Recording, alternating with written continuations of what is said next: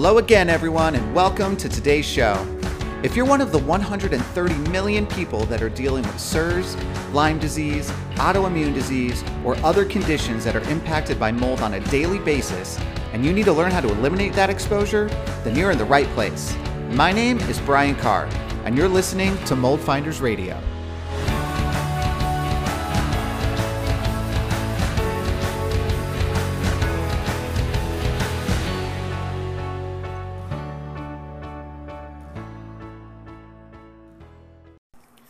Hey, good morning, everyone. Um, before we get started today, I was just going to tell you I'm going to try a little something out, and I want to let you know how it goes afterwards. So, uh, over the weekend, I got sunburned. Um, I, we went out and did this socially distanced picnic uh, with some of our friends because we are uh, moving in a week. Our moving day is a week from today. And so it was our last weekend that we were going to be here. So, anyway, so we go do this picnic, and so um, I like hate the sun.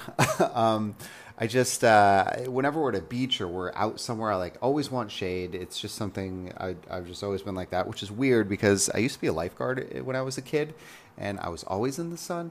Um, but maybe that's why. So, anyways, um, so we're at this picnic, and I have this pretty massive tan line, like where my T-shirt is on my arms. And so, and my wife jokes with me about it sometimes. So it's like, you know what? I'm gonna do like 10, 15 minutes without uh, my shirt on and I'm going to try to even it out a little bit. And I put sunscreen on all of me except my back because I couldn't reach it and like my wife wasn't there yet and then I forgot about it, right? So fast forward, I now have this like got this massive sunburn just in like the middle of my back where my hands couldn't reach with the sunscreen, which is pretty ridiculous. So, anyways, um, the reason I tell you that is because as a lot of you know, I do uh, these recordings most of the time uh, while I'm standing in front of my red light machine, which I'm doing right now. Um, one of the benefits of red light therapy, uh, supposedly, is helping to decrease the pain and kind of speed along the process of uh, burned skin, you know, sunburned skin. Uh, because it helps increase the collagen and kind of get the blood flowing back to the area. So, um, I'm trying it and I'm going to see if it works. Last night was a rough sleeping night, so um, I'm going to see if that works today. So, anyways, maybe in a few days, if I remember, uh, hopefully, I will let you guys know how it's doing. Um, but I hope it's doing well because uh, we have another weekend where we're going to be in the sun, so it needs to get together. Um, anyway, uh, outside of my personal sun problems, uh, there was a couple things that uh, I thought would be cool to talk about today. So I've kind of gone back through um, and I'm looking at some more of the questions uh, that that I've gotten over time, and I'm going to go back through and answer a few more of those. And one of them, I get asked this question all the time, and I actually don't think I've answered it yet. So I wanted to make sure I did it. And it's what's the what's the difference between an ERMI and a HERTSMI 2, and is it better to do one versus the other, right? Um, and you know, a lot of times, so real quickly, the ERMI is a panel of 36 molds. The HERTSMI 2 is a panel of five molds, and the HERTSMI 2 is cheaper, and a lot of people want to run the HERTSMI. Uh, for that reason, you know.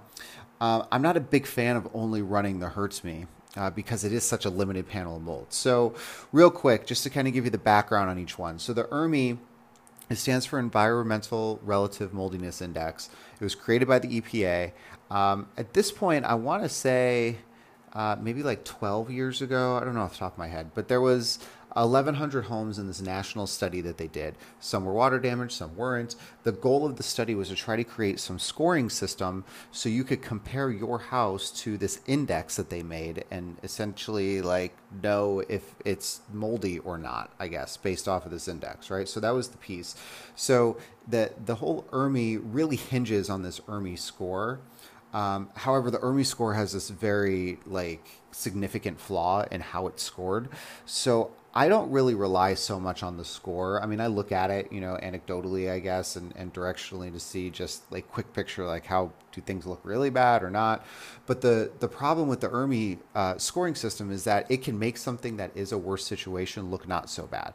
Um, and the reason is because the the way that the score is calculated, it subtracts. So uh, before that, um, the ERMI is split into two uh, panels of molds when the report comes back to you. There's group one and there's group two. Group one are water damage molds. Group two are more common molds that are found uh, that were found indoors during the study. So Um, th- that's the way that they're split. And so what they do is that they subtract group two from group one to give you your ERMI score. So, for example, if group one was 10 and group two was 5, they're going to subtract 5 from 10. They're going to tell you your ERMI score is 5. Uh, according to the ERMI uh, scoring system, anything 5 and above is considered high relative moldiness. It's the highest ranking on their scoring system. However, if you flip those numbers and you uh, say now group one is 5 and group two is 10, so you're subtracting 10 from 5, you're going to end up with negative 5 and then that score is going to look like you have the cleanest, least moldy house that's ever been made, because anything over, under negative four is considered uh, level one, which is the lowest level of mold issue. Which, by the way, I don't think I've ever seen a level one on one of these tests. Um, maybe if I have, it's been a handful of times. Um, but anyways, you can see how switching where the mold is in, in terms of what species of mold it is can greatly impact the uh, the scoring system. The other thing is that the the amount of mold isn't taken into account at all in the scoring system. So I just gave you an example where I said uh, um, group one was ten and group two was five, and so five minus or ten minus five, excuse me, uh, is five, and that's high. So you subtract five from ten, and that gives you five. Well, what if those loads were hundred and ninety five? Right. So let's say group one was 100, group two is 95 you'd be subtracting 95 from 100 and it would still say that your score is 5 and it would look exactly the same on a scoring system as as when it was 10 and 5 except the amount of mold that you're finding is 10 times higher right? So that it really has it, it really doesn't help you understand like overall load in the house like how much is actually here. It's not really good at doing that um, for that reason because the scoring system takes all of that out you know? Like in that same scenario i could say the that the load of group 1 was 100 and of group 2 was 99 let's just which by the way those numbers are humongous. I've never seen 100 on any of these. But let's just say 100 group 1 99 on group 2 you subtract 99 from 100 and your score is 1 all right?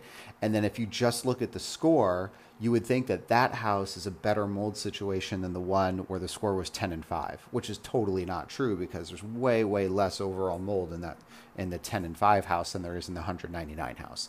So hopefully that helps you wrap around wrap your head a little bit around the math on the ERMI so for that reason i'm not i don't really rely on those scores that much uh, because they could be misleading. And if you just look at the score you really don't know at all what the ERMI is telling you. Um, you literally have a score that can mean anything. And so when I report results to clients, I'm not only showing you know what the score is although i have language in the report that says ah you know the score could be misleading but i'm actually showing like what mold types are there um, how many mold types are 10 times higher than what the average the geometric mean was on the original study like all these different things to really help you interpret what's going on there because um, it's the mold types, the number of molds that are pick, that are getting picked up, understanding their comparison to the original uh, to the original ERMI study the EPA did to see is mold by mold is it higher than what they were picking up or not. Um, so, so those are different ways to interpret it. All of that said, the ERMI is a great sample to understand what is basically moving through your house, what has settled down on your surfaces and in your dust reservoirs, and then from that point, what is what is popping up in your breathing zone. The the ERMI test in your living space of your home is really your more direct pathway to exposure. It's a way way better interpretation of, of mold load and what you're being exposed to than doing an air test. An air test, honestly, guys, it's like a waste of money and a waste of time. Um, if you're doing it in the middle of a room to try to understand, quote, air quality, which a, a lot of mold inspectors will come and tell you, oh, we're going to do some air quality testing. We're going to stick an air pump in the middle of your room and take a sample for five minutes uh, those bring back false negatives all the time. So the ERMI test is way better for that. One, you're getting a more historical view on what's going on because you're getting dust settlement, right? So it's not just what happens to be floating in the air during those five minutes, but you're actually seeing like what was, what has been going on for a longer period of time, what has settled down on the surfaces, and if you could find areas of dust that aren't cleaned very often, um, then you're able to actually get a really long term look at the exposure that's been moving through that house. So that part's good. The other part that's good is it's showing you the species level of the molds. So it's a much more sensitive test than, let's say, an air sample, where an air sample is only looking at spores and spores are very, just a very small piece of the overall mold colony. Where an ERMI test, it's using an analysis that's a DNA formatting analysis, which means that any part of the mold col- colony, not just spores, but any part of the colony, is getting picked up in an ERMI test. And so you're getting a much better understanding of the overall load of um, of your exposure because what happens is that those fragments that break off of those colonies they get smaller, much smaller than the size of a mold spore. And because they're so much smaller, we could breathe them in easier. Like our body has a natural defense system in our nose and our lo- uh, in our throats to protect our lungs. That's why that it's there. But these particles get so small that they can like maneuver through that defense system and get into our lungs, and that's where a lot of problems happen. So the ERMI is absolutely a a go-to test for me. I do it l- literally in every house. Um, but it's not the only thing that I do, and I'm, i am going to talk about that a little later because the next question that comes up is is kind of talking about using ERMI with other samples and things like that. So that is the background on ERMI. All right. So I wanted to give you that full background because the HERTSMI 2 testing panel and sampling is exactly the same as ERMI, except that the, the amount of molds on the HERTSMI 2 panel is only five, but it's five of the 36 molds that are included on the ERMI. So you could actually just look at the uh, ERMI results that you have, and you could calculate out the HERTSMI 2. So it's not like a whole separate thing. The data is there. You just have to calculate it out. Um, so, so that's like the first little difference. Now, um, theoretically, the way that it was built, ERMI was more of a way to compare your house to other houses. HERTSMI 2 was created by Dr. Ritchie Shoemaker. So this was created with more of a medical mindset in mind. And so uh, Dr. Ritchie Shoemaker, he's the one who came up with chronic inflammatory response syndrome. He's he's kind of like the the godfather of mold like uh, illness, I guess. Um, so so he really uh, was the pioneer in finding a lot of this stuff, and he started like looking at things in 1997. Like he was way a long time ago, before the curve for a lot of people. He was kind of the first guy.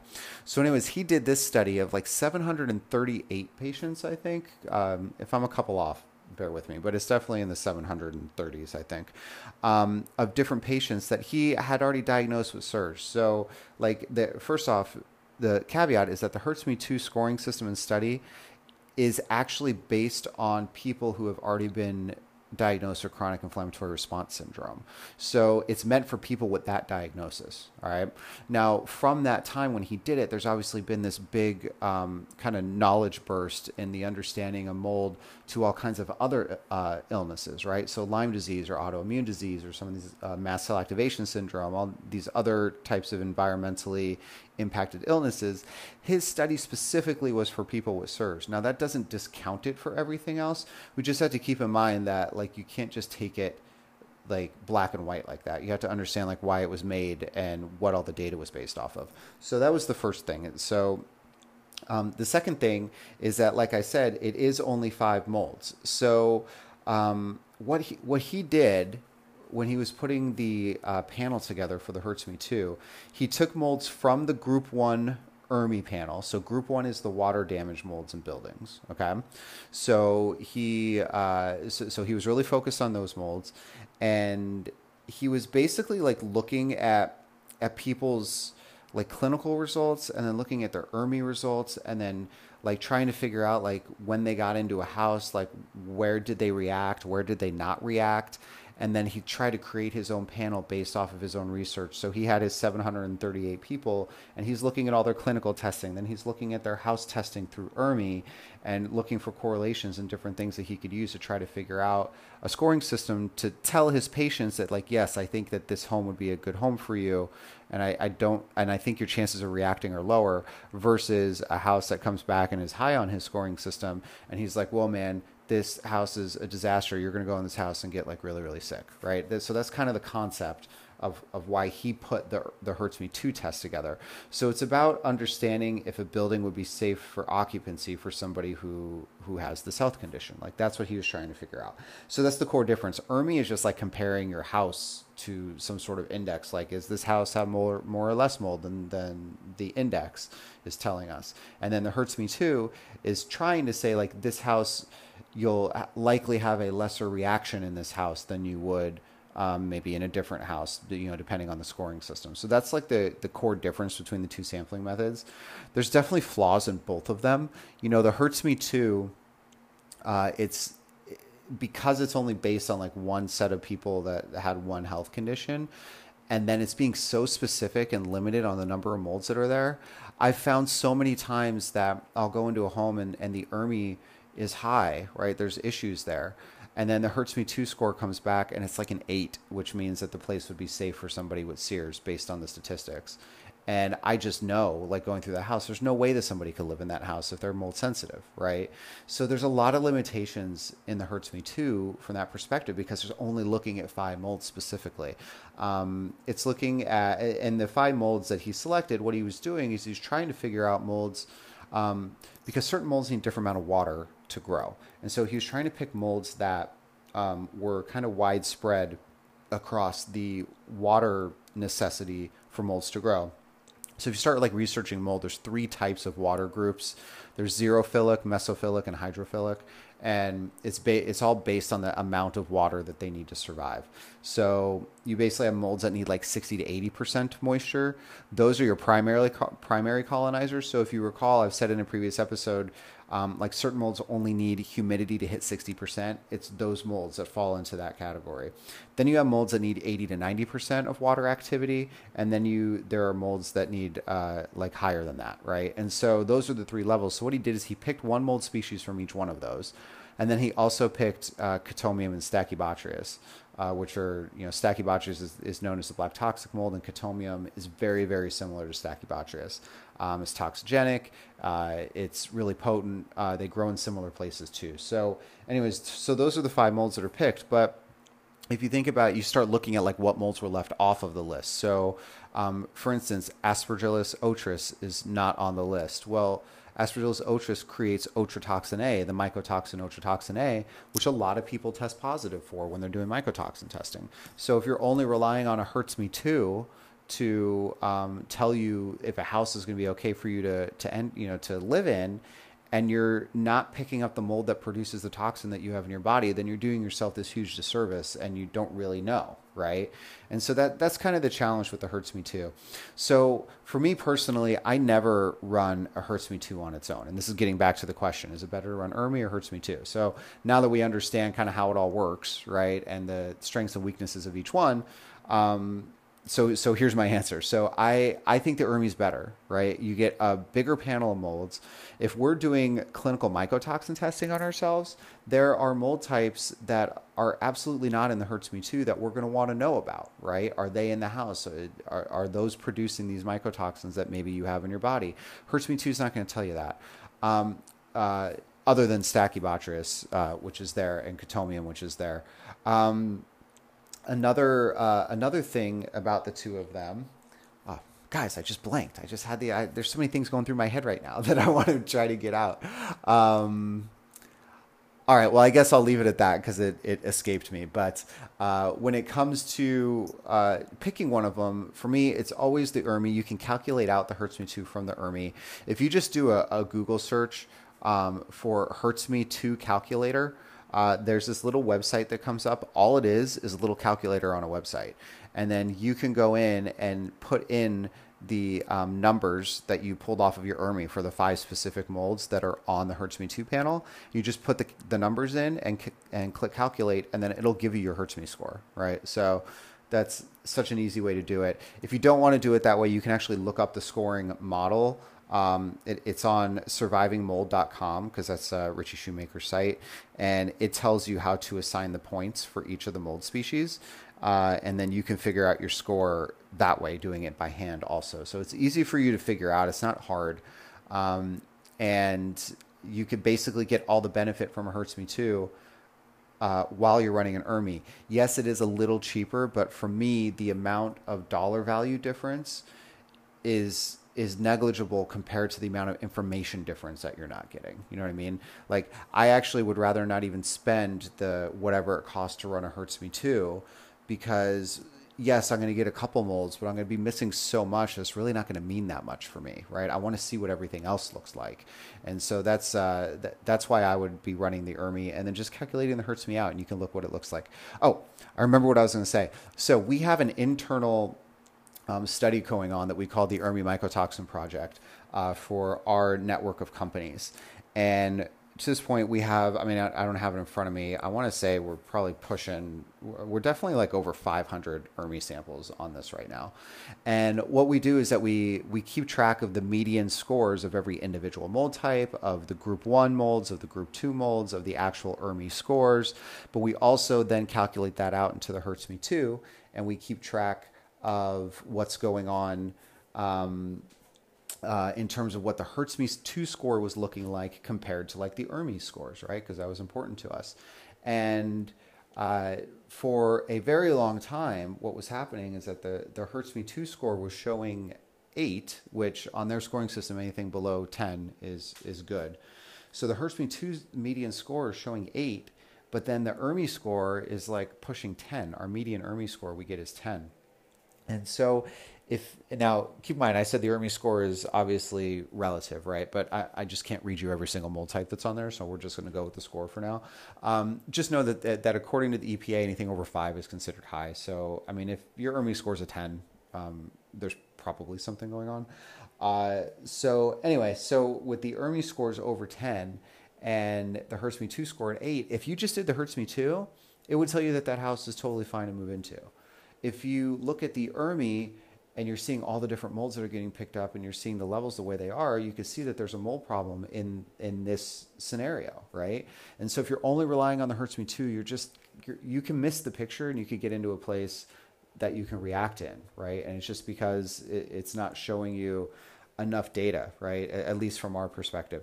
So, um, yeah, hopefully that's a good explanation between the the ERMI and the HERTSMI, why you guys uh, or why we uh, really want to be looking at the HERTSMI instead of the ERMI, and then we can calculate all that out. So I just looked at the clock here. We're already at like 20 plus minutes. So here's what I'm going to do. Um, the next recording I do is going to be a continuation of this. So the next episode, and what I'm and I'm going to answer this question. And let me pull it up. So the question is, ah, I just had the question and it went away. Um, all right. So basically, what the question was was. Um, uh, I'm sorry, I'm trying to get to it. I want to see if I can actually read you the, the real question. Um, bear with me, bear with me. It wasn't that far away. Here we go. Okay, so our ERMI shows multiple types of molds. The ERMI is a, is a 10. The HERTSMI was a 22. Okay, so think about what I just said. So the ERMI is, is looks elevated just from a score perspective, but the HERTSMI is a 22. There's only five molds on this panel, right? So we know that those are elevated. Now the question is which molds are they, right? But regardless, I'll tell you just from this, there's a mold problem happening in this house. Okay. So she says, uh, ERMI is 10, HERTSMI is 22, but our inspectors only found two mold types with air samples and swabs. I'm not sure if we need to remediate or move. Um, I'm going to tell you right now, there's a mold problem in the house, so there's remediation that needs to be done. Uh, the problem is that the people that came in to do the inspection didn't know where to find it and that's that's truly what the problem is here. So uh, on the next episode, uh, we're gonna go through that. We'll talk about the different testing methods, how you can use them together um, to help figure out where source is, how things are moving through the house, that sort of thing. So until then, I hope you guys have a great day. Thanks for listening.